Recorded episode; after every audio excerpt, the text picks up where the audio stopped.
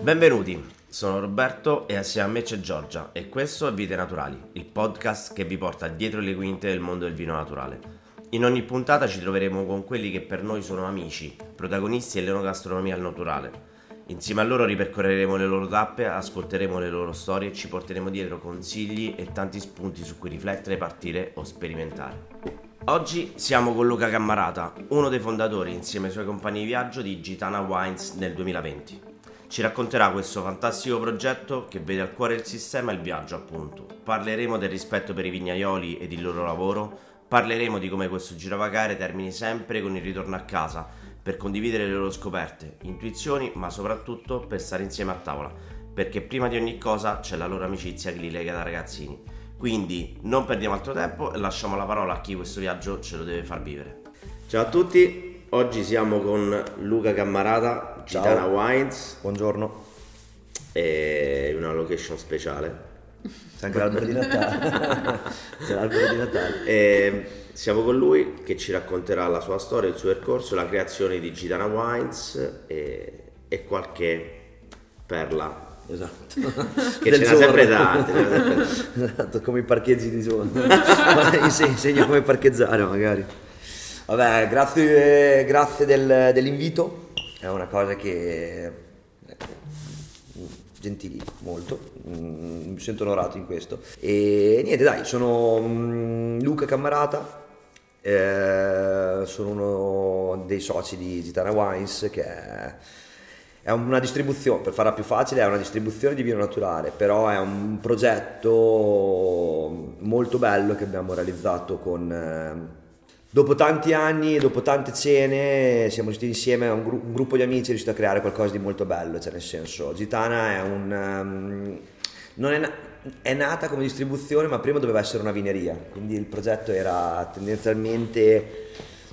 Ci trovavamo a tavola io e i, i miei nuovi soci, prima eravamo solo amici, eravamo veramente un gruppo stretto affiatato che ci conosciamo da tantissimi anni, da quando siamo bambini, alcuni proprio siamo andati all'asilo insieme, alle elementari insieme, alle medie insieme, alcuni ci siamo trovati alle superiori, però comunque sono più o meno 20 anni che ci conosciamo tutti, dai 20 ai 30 anni, e ci trovavamo a tavola insieme e si parlava di vino naturale, si parlava.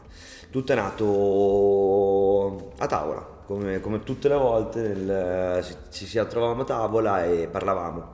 C'era Luigi Zoli, che è comunque l'ideatore, diciamo, di Gitana, proprio il concetto Gitana è Luigi Zoli che è mio socio, lui aveva fatto Pollenzo, ha fatto quindi l'Università di Scienze Enogastronomiche e ha tirato fuori, dopo dei gran viaggi ci trovavamo a casa di Fabio, che era l'altro mio socio, Fabio Elleri, quindi avevamo... Gitana è un concetto, adesso faccio un po' confusione, però in generale Gitana erano persone che si trovavano in tante parti dell'Europa, che si ritrovavano insieme sempre a casa loro, dopo tanto tempo, si riunivano e poi si ripartiva in giro.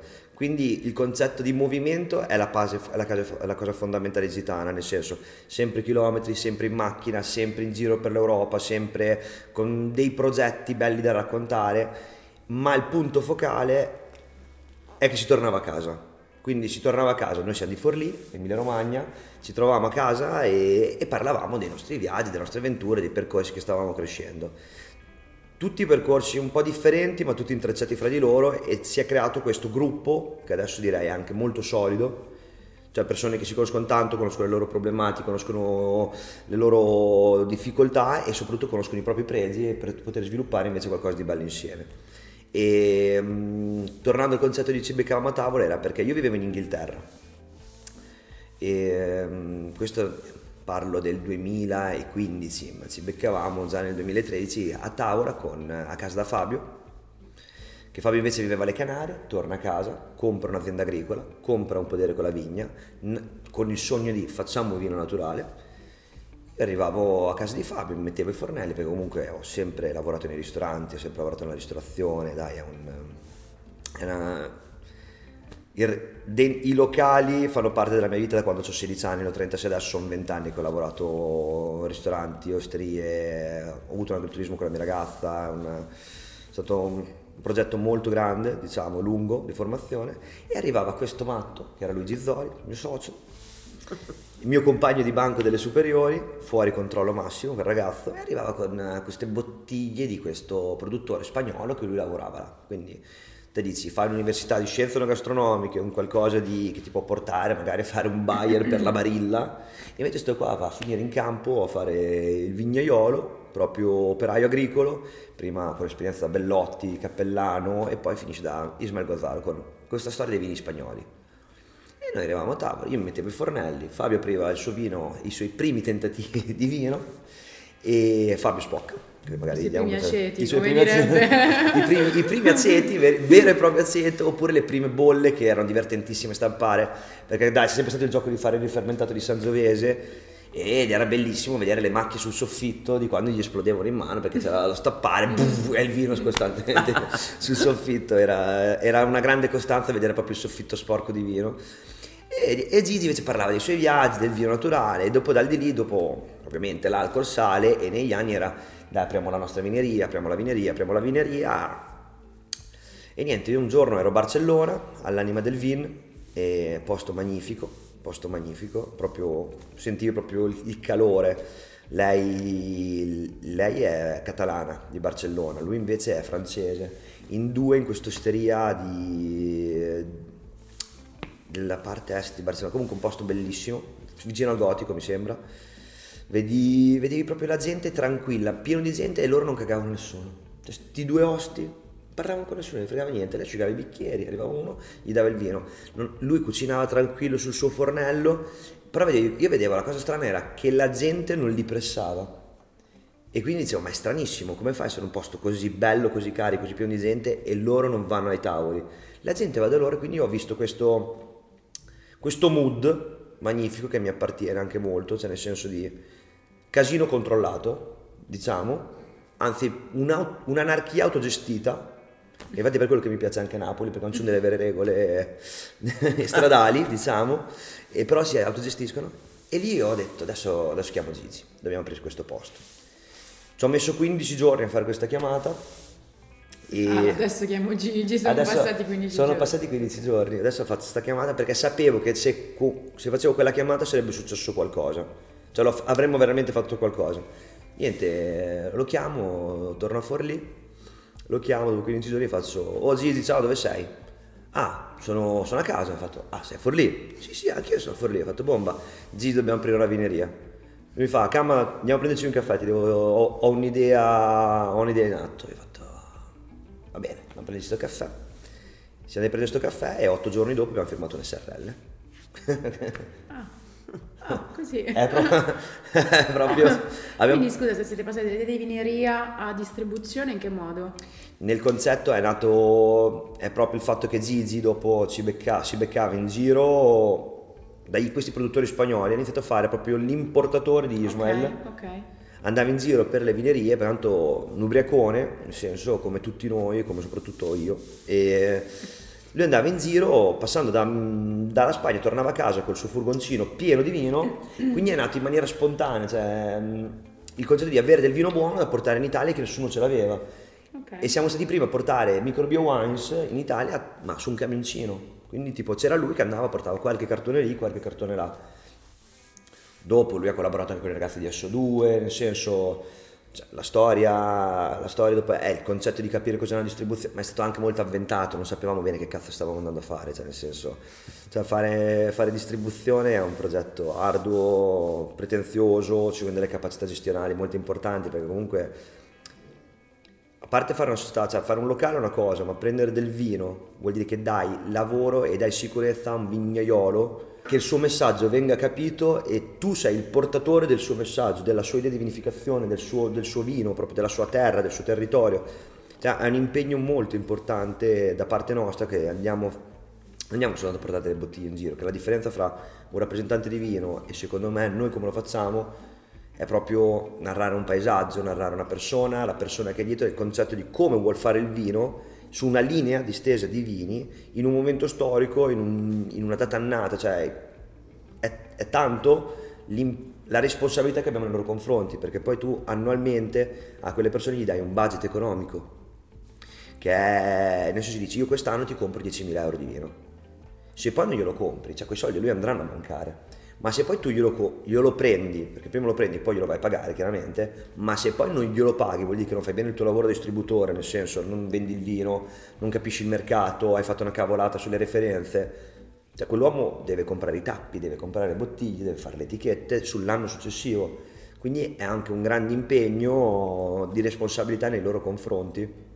che è molto, che è molto importante, devo dire la verità. È una filosofia ben precisa insieme la vostra, non è una, solamente un discorso di distribuzione di buoni vini o di vini naturali in giro. No. Cioè c'è un ragionamento dietro alla base che nasce appunto dalla coesione tra tutti e tre voi che avete avuto delle idee differenti, le avete unite. Zitana, vorrei dire prima che siamo cinque, così che perché Ah, ok. siamo cinque, Zitana siamo cinque persone. Io, Gigi, io, Luigi Zoli, Fabio Elleri, che è la parte agricola. Gigi si occupa della selezione dei vini e della, di- della distribuzione. spiegaci i ruoli, così Esatto. almeno i- così si capisce bene magari. Identifichiamo meglio. Allora, io, Luca Camarato, faccio la parte di branding, comunicazione e, mm, e la vendita. Faccio più che altro la parte sud, però mi sono trovato bene a bere in Veneto, e- Emilia Romagna chiaramente. E mm, Luigi Zoli invece selezione dei vini, contatto con, i con- con alcuni dei produttori, quasi il 90% dei produttori gli parla lui, 95% anche magari. E, mm, e la, la parte di vendita, mm, in maniera molto fluida ci dividiamo le regioni, cioè nel senso un po' dove avevamo degli amici, dove è stato prime- il primo contatto, poi adesso invece stiamo iniziando a fare una cosa più organica che ci diamo una mano a vicenda, se prima era Milano di Gigi, Camma si fa Roma, abbiamo visto che andiamo meglio invece in collaborazioni, Andiamo- ci diamo una mano a vicenda, andiamo su insieme, arriviamo di, di gruppo, cioè anche potenza carismatica diventa, diventa forte. Poi c'è Alessandro Ceccarelli, che lui invece si occupa della parte, tutte le belle fotografie, la parte video che ci sono, li, li cura tutti Alessandro, che è un videomaker, lavora in comunicazione da tantissimi anni e adesso ha preso in mano tutta la gestione dei social lui e quindi mi sta dando una grandissima mano, quindi mi ha svincolato da un carico e sta gestendo lui questa, la parte della, della comunicazione digitale e questa è una gran cosa. E poi abbiamo il fulcro, il perno centrale che è la gestione economica di un'azienda, che è l'amministratore, che è Fe- Federico Pazzi. Queste Z belle che mi escono fuori da romagnolo. Quindi diciamo che siamo cinque persone, Perché Spock invece che la parte agricola fa il... Fa il vino. Fa il vino, stop. E quindi scusami, allora... poi dopo dà una grande mano in magazzino, cioè sì, personaggio... Qui siete già partiti comunque la- voi cinque come assetto iniziale già oppure... No, ci sono dei cambi, prima Ah, c'erano... no, così per curiosità mia. No, no, io, Gigi, Spock e Cecca, Alessandro, ero- siamo, siamo stati i fondatori. Ok. C'erano però anche altri tre ragazzi che erano miei amici che venivano da un'altra società che ho io, che è GB Weed, e hanno iniziato con il percorso, però questo è un ambiente che ci sei proprio dentro, anche se gli piaceva la cosa, l'idea di fare soprattutto distribuzione, perché dopo la- ci piace proprio tanto fare società, ci piace fare aziende, ci piace vendere, cioè il concetto di andare in giro, farlo, creare qualcosa, eh, faceva parte, ma la ristorazione, l'ambiente del vino e il rispetto che devi avere del vino, o ce l'hai dentro o non ce l'hai dentro. Quindi in giro di un anno e mezzo sono proprio staccati hanno detto non fa per noi, non- mancava proprio quell'appeal, ma, ma non perché non, non facevano parte del progetto in maniera attiva, anzi erano tutti attivi in qualche in modo.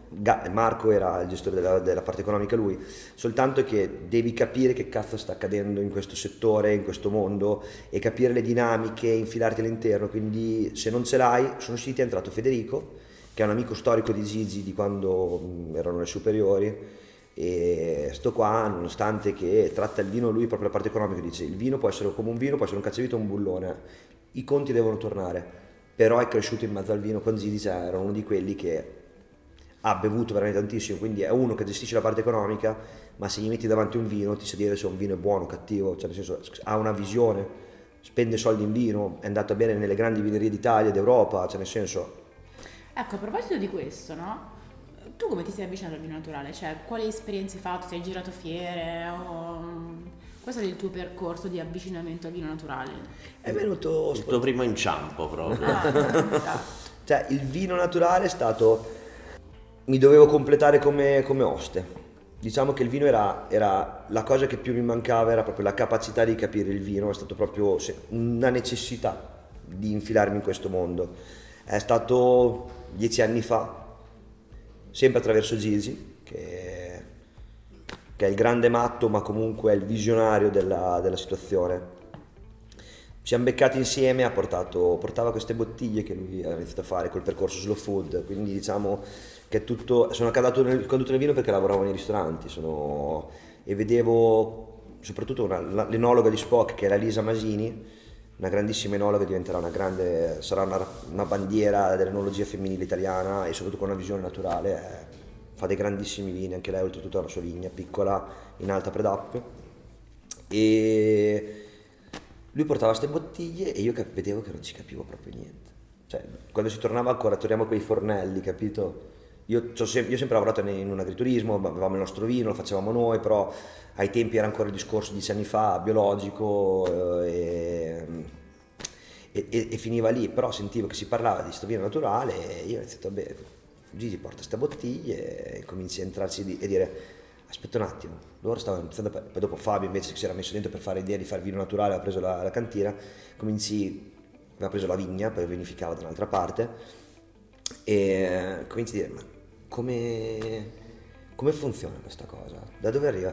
E poi soprattutto parlava delle, delle enoteche, delle vinerie perché io ho vissuto tanto fuori, ho vissuto in Portogallo, ho vissuto in Spagna, ho vissuto in Inghilterra e poi dopo mi sono chiuso in cima a un monte, dopo Manchester su questo agriturismo, siamo finiti lassù e io e la mia ragazza, nonostante che giravo come un matto per un'altra società, il vino è stato proprio, devo capirci qualcosa. E dopo da lì cominci a frequentare le vinerie, cominci a guardare le noteche, dici ma te dove hai preso questo vino? Quindi dopo mi trovavo che la gente si veniva a trovare su un agriturismo, la Lisa, Fabio e Gigi, e iniziava a parlare dei vignaioli, quindi questo è Bragagni, dove, dove è un grande vignaiolo di Brisighella, Gigi ha lavorato anche da lui, allora cominciamo ad andare a vedere Bragagni, andiamo a conoscere questo qua, ok, lui fa questo vino tipo figo in, in Romagna, ah ma questo qua è spagnolo, ah questo qua del nord, e quindi cominci okay. a identificare i territori. Quindi un po' per completare la tua figura da oste eh, e poi è iniziata un po' di, di curiosità. E... Sì, totale e il voler conoscere. Sì, dopo ti. Eh, però dopo. Sei stato risucchiato da questo mondo. Sì, era troppo uno sballo.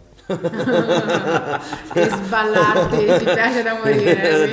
esatto, era un. Cioè, era, era, era, vedere proprio dai, era troppo bello. Era, vedevi proprio la gente che impazzisce per il vino ed è stappare una bottiglia dietro l'altra diventa.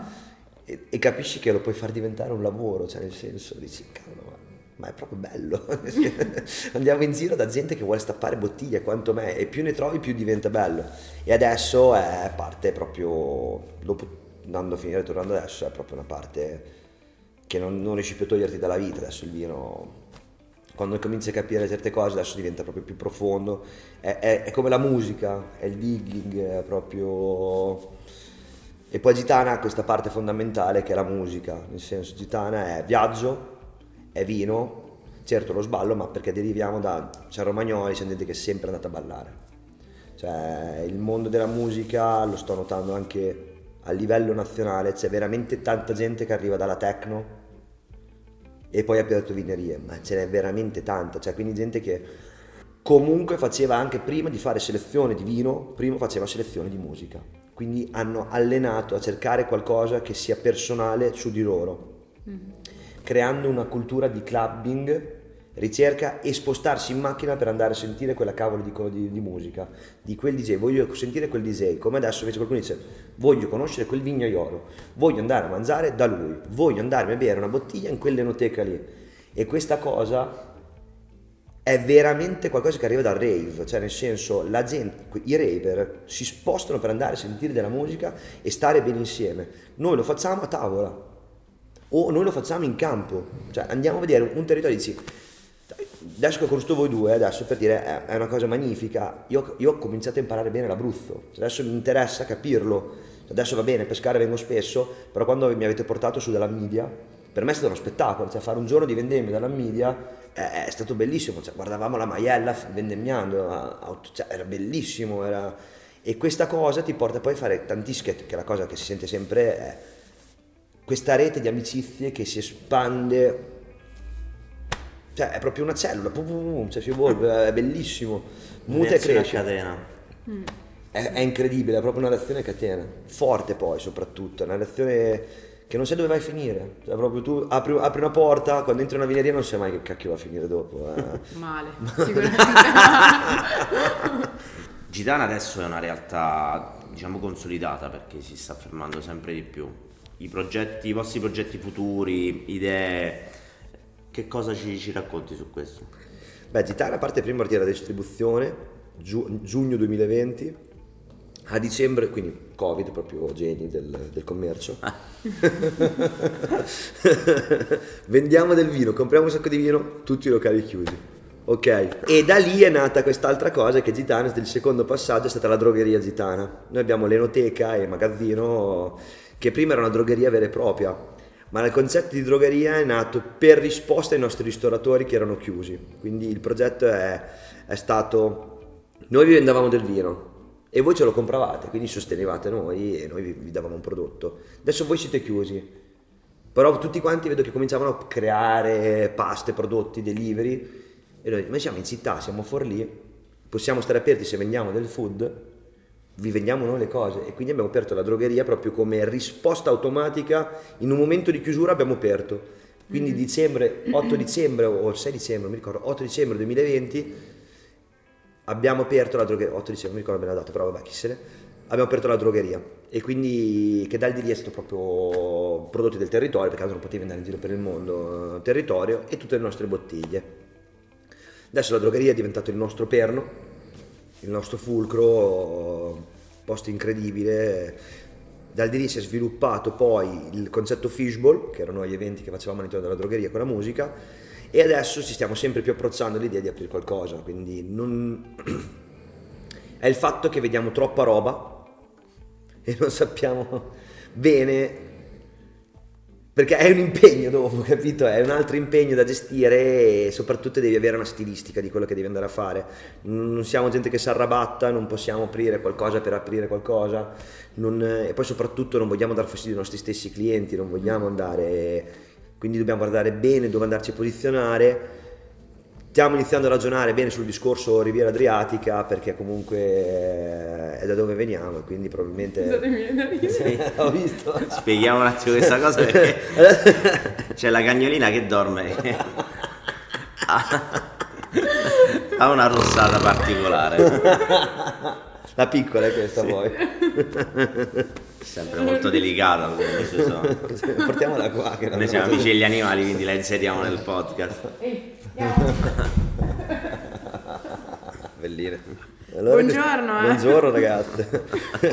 e quindi dai, adesso lo sviluppo Devo russo.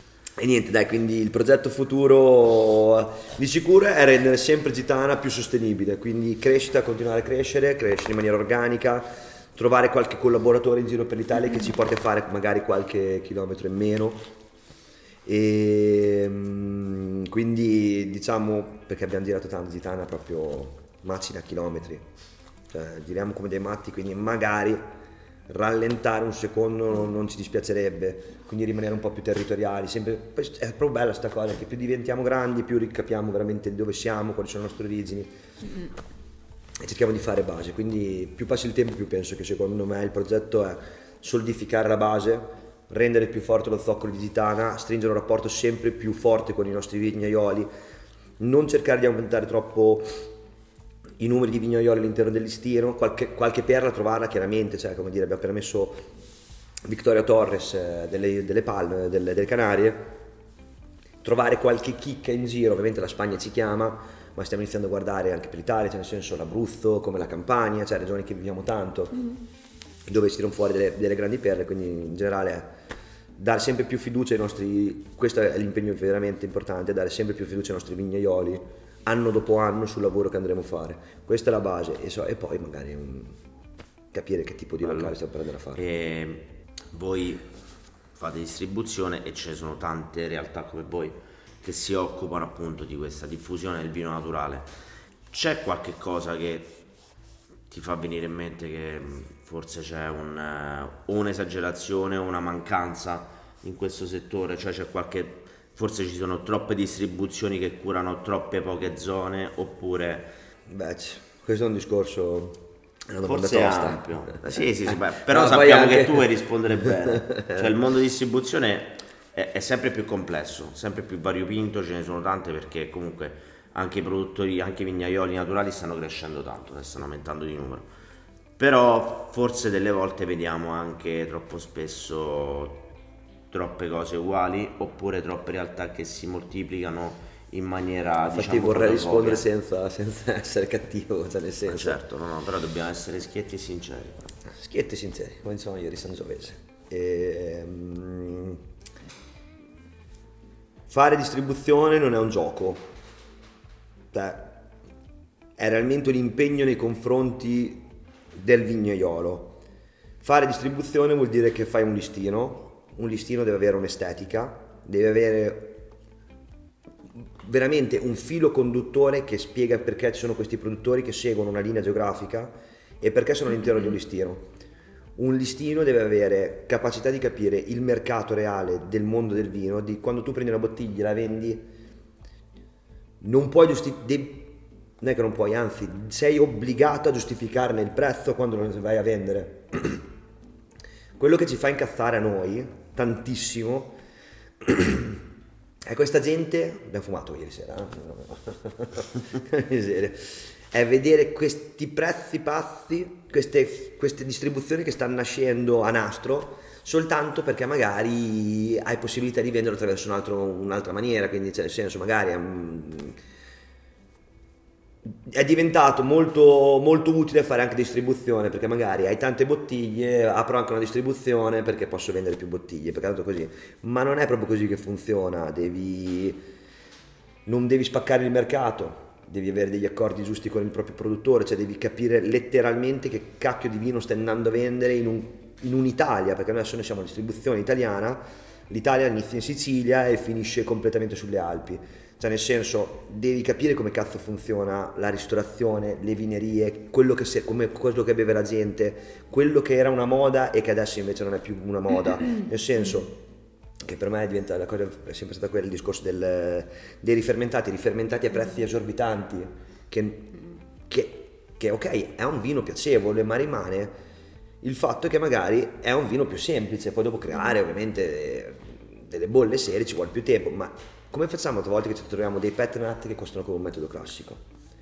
Abbiamo purtroppo sbagliato qualcosa a prescindere, quindi secondo me è la distribuzione che ha dato dei prezzi e del valore sbagliato delle bottiglie che adesso tutti quanti sul mercato facciamo fatica perché il concetto di base era prendiamo il vino, lo, sport- lo spostiamo dall'ambiente elitario che era, quindi chi beve vino è qualcuno che ne capisce, qualcuno che ha i soldi, lo riportiamo a livello invece di tavola, prendiamo il vino naturale che era ovviamente bottiglie che costano tantissimo, bottiglie che costano meno, però a tavola tutti quanti insieme.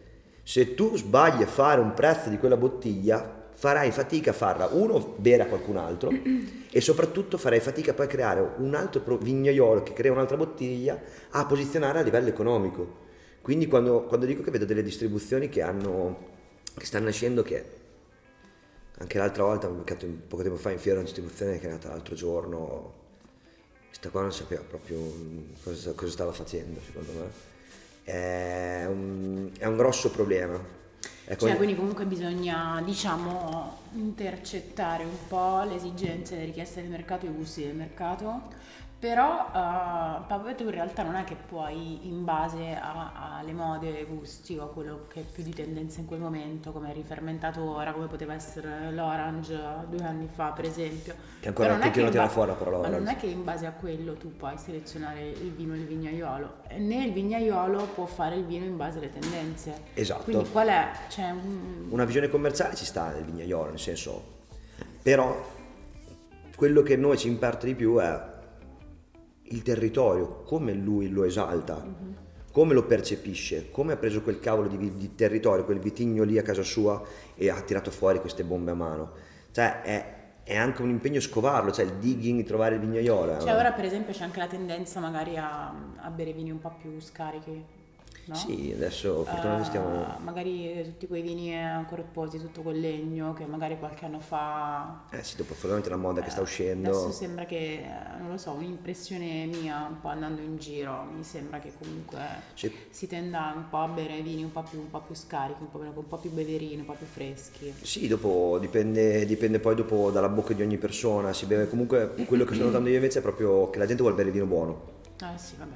Adesso no, no, sembra scontato, sembra no, no, scontato, però adesso più- c'è un po' più cultura, nel senso Esatto. che la gente adesso vuole mangiare bene, bere bene. Eh, che Magari meno, meno, ma meglio. meglio, esatto. Credo più che altro che si siano proprio svegliati perché finora L'ho bevuto. Cioè, hanno bevuto, hanno bevuto sempre e adesso c'è stata quasi una scintilla che gli ha fatto scattare in testa il discorso di bere bene e stare bene. E anche se uno guarda adesso i trend di consumo che ci sono, il eh, consumo di vino in Italia è sceso, ma come in tutte le nazioni, ma si è alzata comunque l'asticella del bere a un- una fascia di prezzo più alta. Quindi uno beve meno ma beve meglio. Eh, E quindi è anche non giustificato delle bottiglie sbagliate a prezzi sbagliati. Quindi eh, cominciamo questa qui, è proprio che sto vedendo che... Ed è giusto, soprattutto, che la gente beva dei buoni vini, quindi basta dare... Che, che è scoppiato il boom del vino naturale e ho visto anche in fiere che sono arrivati tantissimi nuovi vignaioli che fanno vino naturale. Ma se dopo tanti anni eravamo arrivati anche ad avere una, mm, un livello, perché i vignaioli avevano tanti anni che facevano vino naturale, poi qualcuno che stava iniziando, ok, oh. ma ora è scoppiata una bomba di fare il vino naturale. In fiera vedi gente che proprio non lo faceva, adesso faccio il vignaiolo, prendo, prendo il potere. Ma ha riabbassato il livello molte volte, cioè vai in fiera, adesso vedi tantissimi produttori che magari non, non- non escono fuori delle bottiglie. Sì, torniamo un attimino indietro proprio a livello di gusto, non so come sì, dirti. Sì, sì, no, no, ho capito Hai capito punto? dire anche se, boh, ti dico per esempio, a me è capitato in una fiera di cui non faccio non dico che uno dentro deve fare vino, anzi, No, no, tornare alla stata in terra. una fiera poi tempo fa e ti dico, ho intercettato qualche nuovo produttore giovane che eh, ha bevuto bene. Invece ho intercettato due o tre nomi no, di gente che fa il vino naturale da tanto e non ho bevuto bene. Ok. Quindi ho detto, cavolo, cioè, sono, sono io, sono loro, o che probabilmente, come dici tu, magari tanti si improvvisano. È questo, l'improvvisarsi che mi dà perché molti fastidio. pensano che, che sia semplice, no? Quindi si capita che tanti giovani produttori magari iniziano a far vino non avendo bene le conoscenze di, di- di tutto, quindi lo fa male. Però secondo me nell'ultimo periodo lo vende anche questi male. giovani nuovi vignaioli stanno lavorando meglio. No, ma poi Cioè, soprattutto magari ci rispetto fanno a scoprire prima- territori nuovi che non c'erano. Mm.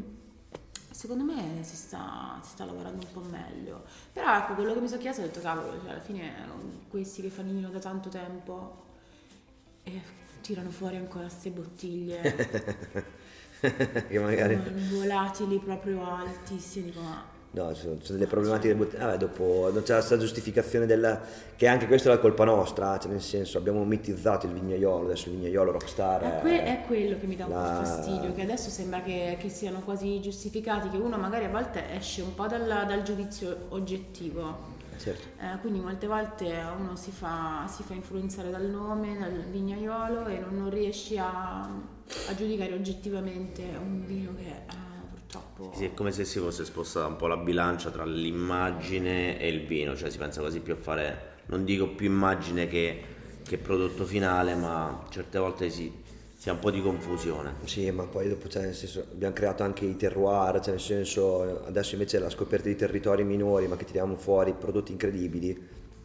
È anche un po' il compito che facciamo noi con Gitano Wines, nel senso è anche una di quelle cose lì, quindi il declassamento di alcune zone e altre invece le abbiamo portate a estremi, oh, lì è buono il vino, ma è buono anche di là, devi andarlo a trovare. Quindi questa nuova era magari darà un nuovo- un- una nuova cultura perché più vai in fiera più trovi dei vitigni vecchi che dei locali che non avevi mai lontanamente sentito il nome eh ma questo era un vino che avevamo solo nella nostra zona lo chiamavamo così quindi benvenga nuova gente che arriva quello che mi dà fastidio è l'impreparazione e soprattutto la mitizzazione del- di alcuni territori. Il nostro Sì, compito secondo sì. me è la ricerca, cioè adesso è proprio fare ricerca bene, Sì. fare ricerca figa, cioè voi, voi fate ricerca, cioè Viva la Vita è un progetto di ricerca uguale perché girate fiere, girate, girate parlate con vignaioli e fate poi una fiera, cioè nel senso siete una parte attiva di questo settore, senza di voi sarebbe veramente anche la cultura, voi fate parte del processo culturale, siete... Sì, sì, che poi siamo cresciuti anche noi con la fiera, nel senso che anche noi cioè, cioè, siamo partiti con una base di conoscenze sul vino, chiaramente, però anche la, la selezione che, che facciamo, che abbiamo fatto nella fiera durante questi anni è cresciuta, quindi stiamo cercando anche noi di, di selezionare sempre di più, di portare più buoni prodotti, quindi magari è... Sì, è un processo un po' più lungo quello che facciamo adesso, ci facciamo andare campioni da aziende che, con- che noi conosciamo, quindi vogliamo assaggiare un po' tutto quello che c'è. Analisi, pretende... E cioè- analisi, Oh. certo, ci facciamo mandare i dati da, da chi magari non abbiamo mai provato, non conosciamo, quindi Eh, stiamo maturità. cercando anche noi di... Eh sì, siamo cresciuti anche noi È maturità, tempo, eh, quindi cioè, ma è un venga. cerchiamo di... per quello- perché vogliamo evitare questo, vogliamo evitare eh, magari di... Questo non è un settore per fare del business e basta, quello che dà fastidio è Ah. questo, qui ci vuole del tempo, devi perderti del tempo e capire le cose come stanno, perché è, è- è importante, cioè, È ricerca, è ricerca, tanta ricerca. tanta ricerca, quindi tanto tempo e tanto confronto, cioè nel senso, se tu lo fai senza aver parlato con centinaia o migliaia di persone di questo settore in Italia, non sei preparato per questa cosa, cioè questo è quello che io dico, nasco in distribuzione, ma hai mangiato dappertutto, hai bevuto dappertutto, sai quanto impari da ogni singolo posto che entri, cioè Eh ieri sì, sera da sì. Zdolfo, cioè sta- troviamo la vignaiola, mi sono flippato, cioè è stata una, una carica, mm, sono tornato a casa che, che avevo veramente imparato qualcosa, cioè come fai a non perdere del tempo girando e apri qualcosa a cazzo? Per quello che dico, anche Gitana sì, vuole aprire un locale, vorrebbe aprire un locale, ma con criterio. Voglio fare questa cosa qui perché ho capito come si fa, ho l'idea di volerlo fare. Poi ci sta sempre lanciarsi nel vuoto, è una cosa che è importantissima che tutti lo devono fare. Però siamo persone che abbiamo comunque visualizzazione italiana, perché comunque giriamo, parliamo tanto, fa- aprire la classica vineria così, eh, non, eh, non lo so, ci vuole un concetto adesso dietro non, eh, che è importantissimo. Certo. Ok, chiudiamo velocemente con le domande. La bottiglia che ti ha segnato. Quella che consiglieresti adesso di bere e poi un produttore che secondo te diventerà un produttore del futuro, un, un enfant terrible, uno, Ok. uno che dici che avrà un bel, un bel futuro roseo o rosé. Ora sì. Allora, una bottiglia che mi ha segnato. Beh, una bottiglia che mi ha segnato è strano perché l'ho bevuto un sacco di anni fa. Un sacco di anni fa ed era un Cabernet Franc. Una, una, una ruvidezza importante che, che mi ha segnato e abbondantemente. Però se devo parlare di una bottiglia che la mia bottiglia è stata di quest'anno, facile per dirlo, è stato un Dandelion che ho bevuto all'Osteria Micheletta con, eh, con un matto che ho conosciuto a Roma, che è diventato un nostro rappresentante a Roma, che è Filippo Ciccarese, un soggetto raro di capacità enciclopedica del vino. È arrivato e ha detto, si è voltato e visto Dandelion, ho fatto, hai mai bevuto questo? No, poff, aperto diretto senza guardarci, un calice, una bella bottiglia di quest'anno, bellissimo rosso. Poi, la seconda domanda qual era? Il... Eh, il vino che consiglieresti adesso da bere magari stasera a tavola, a cena? Beh, stasera a tavola, a cena. Vetter. Vetter. Direi della mia distribuzione, direi tranquillamente Stefan Vetter perché ha questa bevuta perfetta, seria, elegante, dritto e poi anche quella tocco di mineralità che ci piace. Stefan Vetter, il Sandstein, neanche la grande, il GK, proprio il Sandstein, una bella bottiglia che dovrebbe uscire secondo me a 40 euro più o meno sul mercato finale, dico proprio in, in enoteca, più o meno dovrà- dovrebbe stare intorno ai 40 euro, quelli sono 40 euro spesi bene secondo me. E invece il produttore del futuro, ce ne sono tantissimi, spero che tantissimi diventino produttori del futuro, però spero che il mondo cominci a capire sempre di più cos'è l'Andalusia come perla, ma- come perla rara, come la gente si è accorta di Marsala. E, ma un nuovo ragazzo, spero Spocchi diventi qualcuno veramente tanto perché si impegna tantissimo, però Dario Manciazzumi è, è un nuovo ragazzo che magari come nome non si conosce tanto, che in distribuzione con noi è, lui si chiama Dario Sciuto, il progetto Manciazzumi è realmente un vino etneo che è appena nato, ma cavolo che stile che ha. Eh, io spero e sono sicuro che si farà notare tantissimo. Bello, bello. Grazie. Dai, grazie. Grazie mille ragazzi. Grazie mille. Ci vediamo. Ciao. Ciao. Grazie a Luca, grazie a Gitana Wines. Noi per il momento vi salutiamo, ma naturalmente vi diamo appuntamento alla prossima storia di Vite Naturali. Ecco, ho fatto il gioco di parole.